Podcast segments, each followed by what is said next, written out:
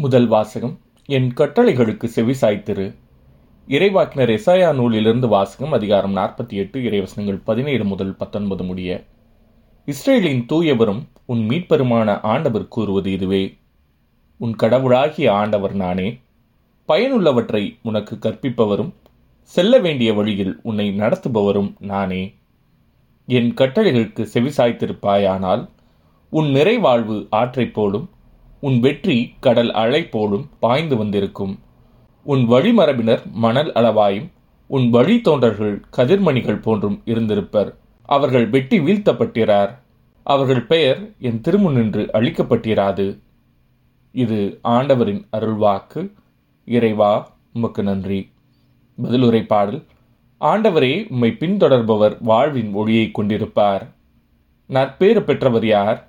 அவர் பொல்லாரின் சொல்லின்படி நடவாதவர் பாவிகளின் தீய வழி நில்லாதவர் இகழ்வாரின் குழுவினில் அமராதவர்.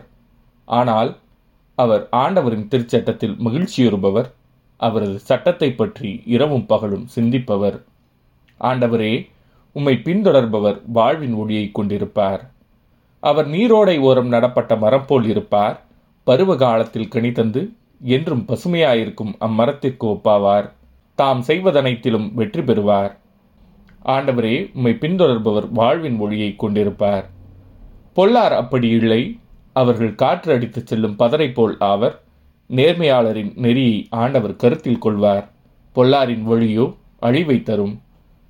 ஆண்டவரே உம்மை பின்தொடர்பவர் வாழ்வின் ஒளியை கொண்டிருப்பார். நற்செய்தி வாசகம். மக்கள் திருமுழுக்கு யோவானுக்கும் செவிசாய்க்கவில்லை. மானிட மகனுக்கும் செவிசாய்க்கவில்லை. மத்திய எழுதிய தூய நற்செய்தியிலிருந்து வாசகம் அதிகாரம் பதினொன்று இறைவசனங்கள் பதினாறு முதல் பத்தொன்பது முடிய. அக்காலத்தில் இயேசு மக்கள் கூட்டத்துக்கு கூறியது இத்தலைமுறையினரை யாருக்கு ஒப்பிடுவேன்? இவர்கள் சந்தை வெளிகளில் உட்கார்ந்து மறு அணியினரை கூப்பிட்டு நாங்கள் குழல் ஊதினோம் நீங்கள் கூத்தாடவில்லை. நாங்கள் ஒப்பாரி வைத்தோம் நீங்கள் மாரடித்து புலம்பவில்லை என்று கூறி விளையாடும் சிறு பிள்ளைகளுக்கு ஒப்பானவர்கள். ஏனெனில் யோவான் வந்தபோது அவர் உண்ணவும் இல்லை குடிக்கவும் இல்லை இவர்களோ அவன் பேய் பிடித்தவன் என்கிறார்கள்.